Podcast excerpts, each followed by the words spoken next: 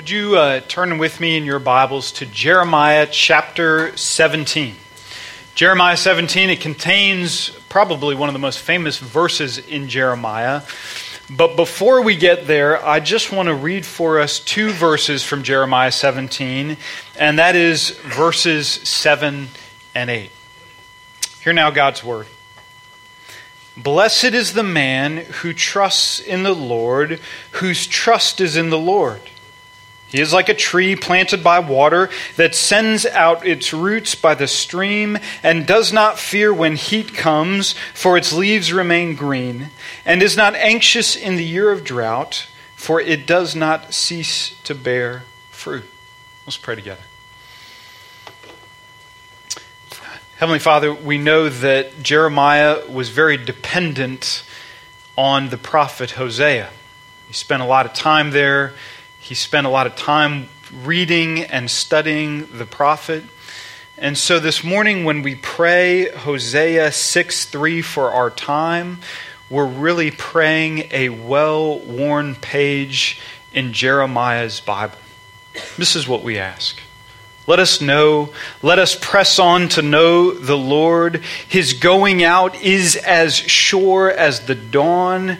He will come to us as the showers as the spring rains which water the earth. Jesus, would your coming to us this morning be as sure as the dawn? Will you meet us like the showers and like springs of rain? And would you do it because you're well pleased to do it? Because you're satisfied to do it? Because you gain glory when you do it? We ask that you would do that in our midst this morning in Jesus' name. Amen. Well, friends, I was eager to get to the very next verse in this passage. The heart is deceitful above all things and desperately sick. That's a punchy line in Jeremiah, and I can't wait to get to that line. But as I kind of mulled over it, I had this half baked sermon for us this morning, and I just threw the thing out. I couldn't, I couldn't do it. I, I pitched it. I'm going to put it back in the oven this week. We're going to see what we serve up next week. Instead of that, I want to spend today talking about suffering. I've heard some really heavy stories in our church and in our city in this past month and in these past weeks. We are a body who suffers. On Friday, it was a beautiful day. I took my daughter and some of her friends down to the river. We were going to raft on the river. And as we're getting situated and ready to jump in, a man comes to us and he says, My son escaped from rehab.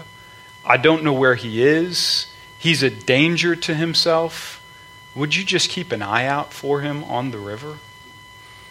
And all of a sudden, I realize this man is spending all day driving to look for his son.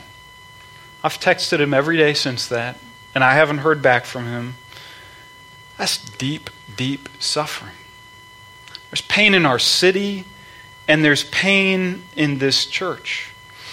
There are stories that from where we sit this morning, literally today, this morning, we cannot possibly see the end of this thing. We suffer and we're going to suffer. There's not a thing we can do about it today or tomorrow or the next day to fix it, to avoid it, to run from it, to solve it. There is no fast forward button in our suffering. We have to sit in our pain, and we're going to be here for a while. And in some cases, we're going to be here for a really long while. What do you do with that? Where do you go with that when you suffer and you cannot move your story of suffering forward one inch today?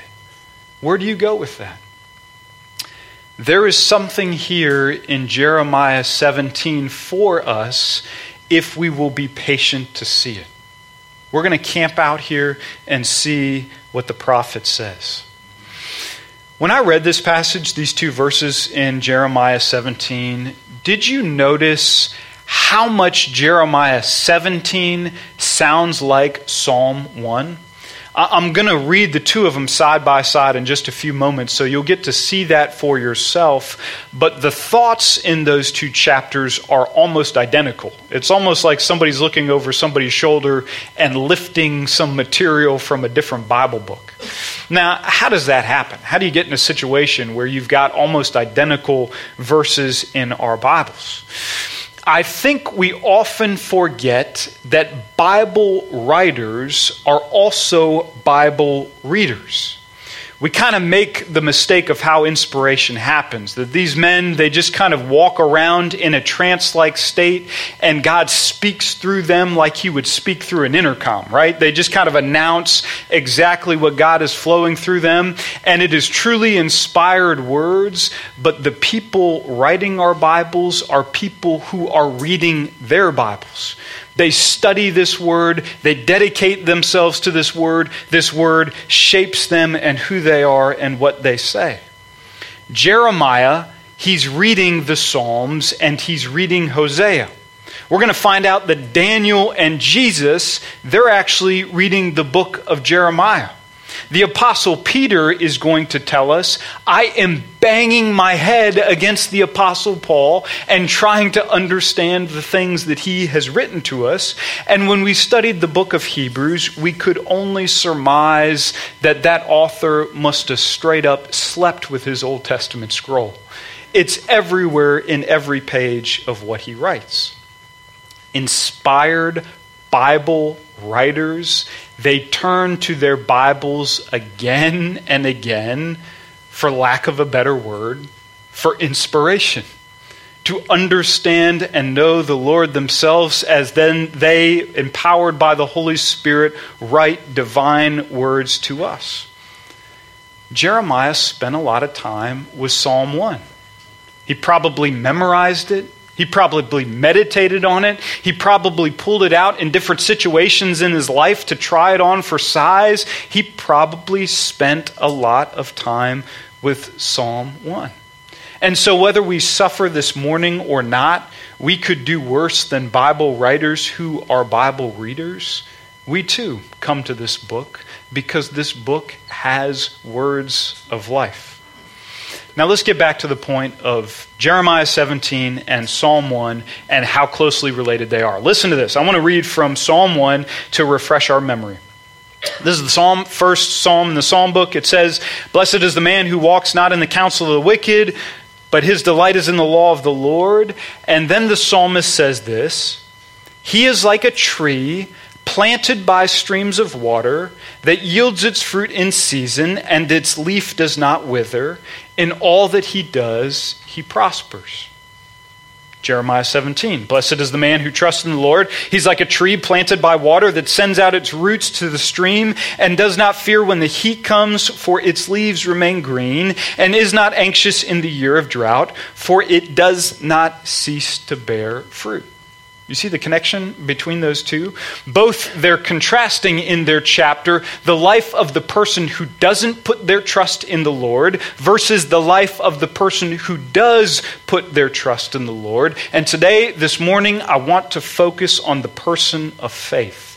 I want to examine the life of a born again believer, someone who has cast her allegiance with Jesus and she is banking her, life on him. That's the person I want to see in Jeremiah 17.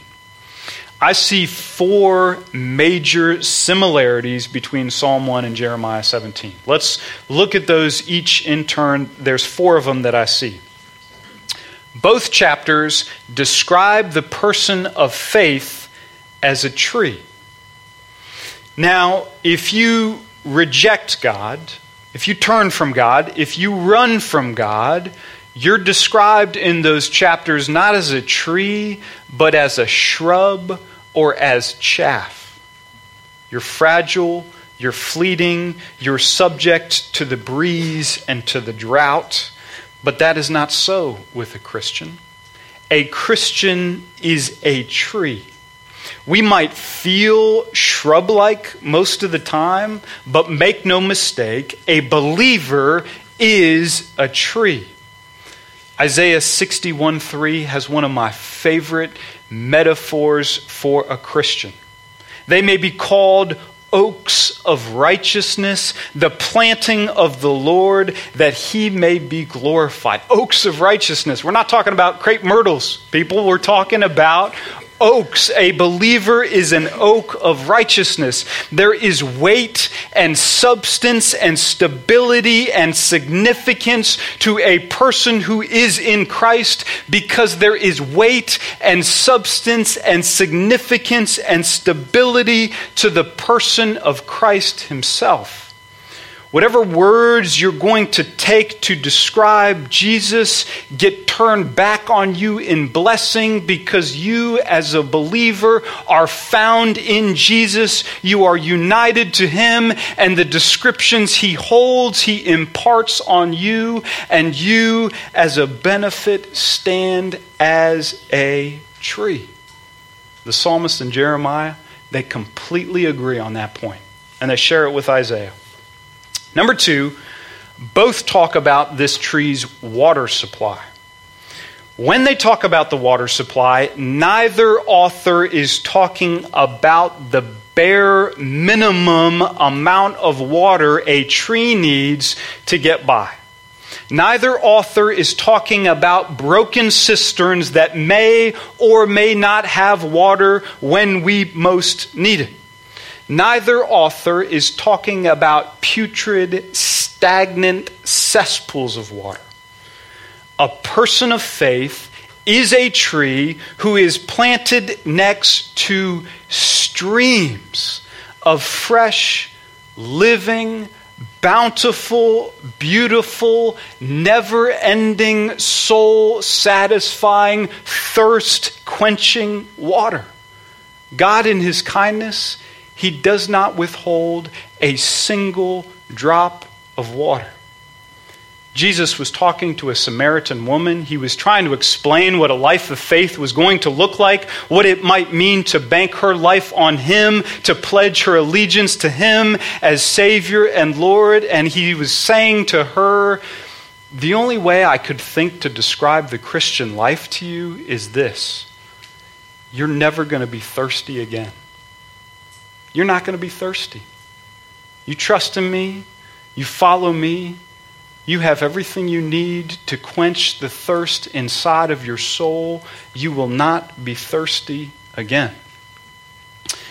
Julie and I went backpacking recently and we were trekking through the woods. We were carrying our packs. We ran out of water, and so we were kind of just keeping our eyes out for a water source. And we finally stumbled on one it was like this pencil thin dribble of water and it was flowing like through these leaves and muck and it was kind of sandy but it was all we had to work with and we had a filter. And so i get down on my hands and knees and i kind of move the leaves away and i stick the, the water bottle under the dribble and it takes about 10 minutes to fill something and then to crank it out and filter the water and get it clean. And then i do it for julie and we kind of fill up our packs and pack them and start walking again and not two minutes from the dribble of water, we run smack into a river. Like a raging, cold, crisp river. It's flowing so hard we can't even cross the thing. It's incredible. And I wonder how much of a metaphor that is for the Christian life. We're like digging around thinking that this might perhaps be the providence of God that I need at this moment. And if I can move some silt and some leaves and get it, I'll give it to God's credit because maybe that's what He was trying to do. And not two minutes down the road, there is a river that has more water than you could possibly drink. Christian, you are a tree and you are planted by streams of water. Number three, and this will be the hardest one to believe of the four. Both chapters describe this tree's location not as random, not as coincidental, but planted. Both writers go out of their way to use the same Hebrew word and say that this tree is planted. There's intentionality there. This tree has been placed exactly where it is intended to grow. it's not too close to the stream where it's going to start to be eroded. It's not too far back from the stream where it's going to get thirsty. It's not planted 50 feet up the bank where all the trees' Instagrams look ha- ha- happy and healthy and wholesome, and it must be easy to be a tree where they are because they get the water first and I'm getting it 50 feet later. But that tree is also not 50 feet down the bank in places of grinding, global, war torn poverty where it would be a miracle for any faith to exist at all. And since we're talking about trees and we're not talking about flowers, there's not a lot of opportunity to be replanted somewhere else in either direction. Like a different life a different family, a different set of circumstances, a different personality, a different gift mix. And because I'm a tree and I'm stuck where I am and I don't have those things, there's not a lot of good that comes from wishing that I had. Each tree, each and every tree in this room is lovingly, providentially, and often painfully planted exactly where it is intended to be. Do you believe that? Do you believe that? Would you grab a hold of this thing in either chapter? And would you fight the fight of faith to believe your tree is exactly where God intended to plant it? That's a hard truth this morning.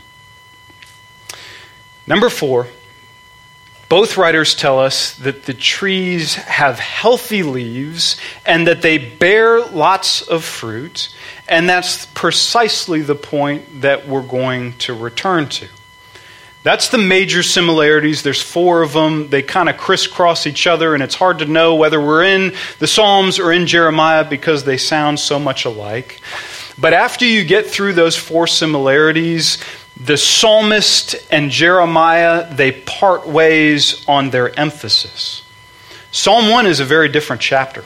Psalm 1 is broad and sweeping. Remember, it's the first chapter for 150 chapters of Psalms. It acts as a kind of prologue to the entire book of Psalms. It flies at 10,000 feet and it shouts to the reader If you will listen to these words, these are words of life, and the righteous person, they will build their life on them. This is your introduction to the Christian life. Jeremiah speaks these words, but he doesn't have that luxury, so to speak.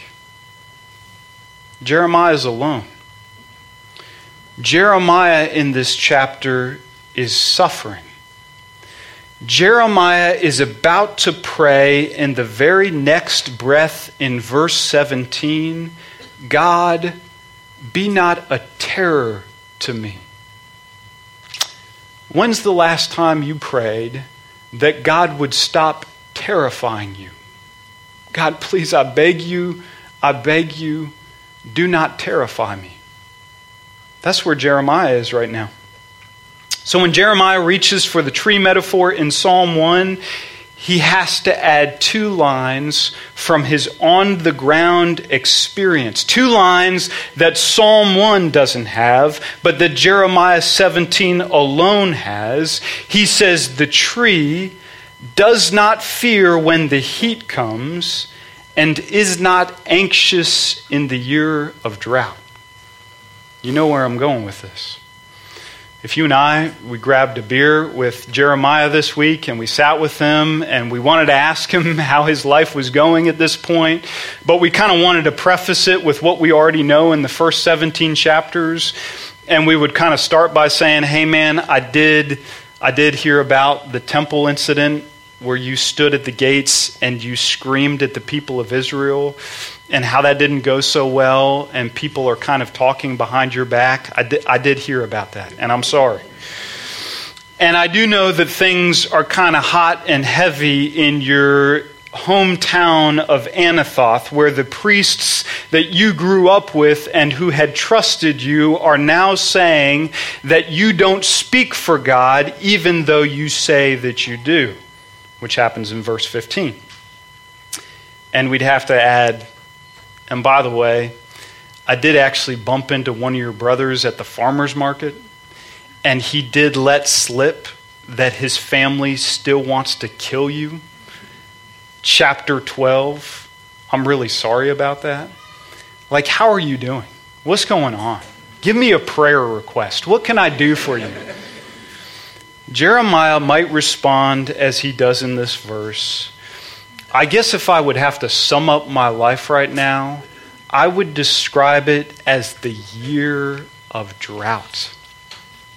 Those are the words that come to mind to describe the season that I'm in. This is the year of drought. That gives a whole new depth to this passage. Suffer or not, a trusting tree does not fear when heat comes, for its leaves remain green, and it's not anxious in the year of drought, for it does not cease to bear fruit. God plans to bear fruit even in suffering, even in the year of drought. The tree the streams, the planting, the green leaves, the fruit, they are as true in the trenches of suffering in Jeremiah as they are on the mountaintop of worship in the book of Psalms. And you and I can be tempted to think that in the Christian life, when we experience real, true, abiding suffering, that becomes a time out from this journey. God wants to grow us and make us look like Jesus, but now I suffer suffer and I'm on the sidelines, and God is saying, I know how to make green leaves, and I know how to make good fruit, even in a drought, even in the heat. Did you notice that in these two verses, we haven't even said one thing about suffering, big S suffering? Like we haven't answered any existential questions about how a, God, a sovereign, good God can cause suffering to people and how that works in his providence. We haven't answered a single question of big S suffering. We have hardly even answered a question in little s suffering. Like, what does this mean to you? How long is this going to last? And what is going to be left of you when it's over? In short, I have no idea what this year holds. I literally have no idea for what this year holds for a single person in this room. Today, tomorrow, next week, it may be the first day of drought in a year long desert scarcity. I have no idea, and there's no words that I can say, trite words to a sufferer that will begin to give us a handle on what we're supposed to do next week and next month and a year from now. That's not where Jeremiah is. That's not what we hear from this passage. What we hear is a direction for today. I don't know what you're going to do two months from now, but I have something for you to do Sunday afternoon. Today, I am a tree. Today, I am planted where I need to be. Today, I am near streams of water. And today, God is making plans for green leaves and good fruit that is going to happen today. Like in the next 15 minutes, I have the Spirit of God who lives inside of me and moves inside of me and does supernatural things. He's going to take a situation that I can't see the light of day in, and He is going to bear the fruit of the Spirit. He's going to start to draw out of my hands and feet love and joy and peace and patience and kindness and goodness and faithfulness and gentleness and self control. And when he does those things, it is going to be supernatural. absolutely supernatural. I can't muster it, I can't fake it. I can't do what I think is expected of me in a situation of suffering or what I expect other people want from me. I am a tree. I am by a stream of water, and God is going to do a miracle. Let's pray for that.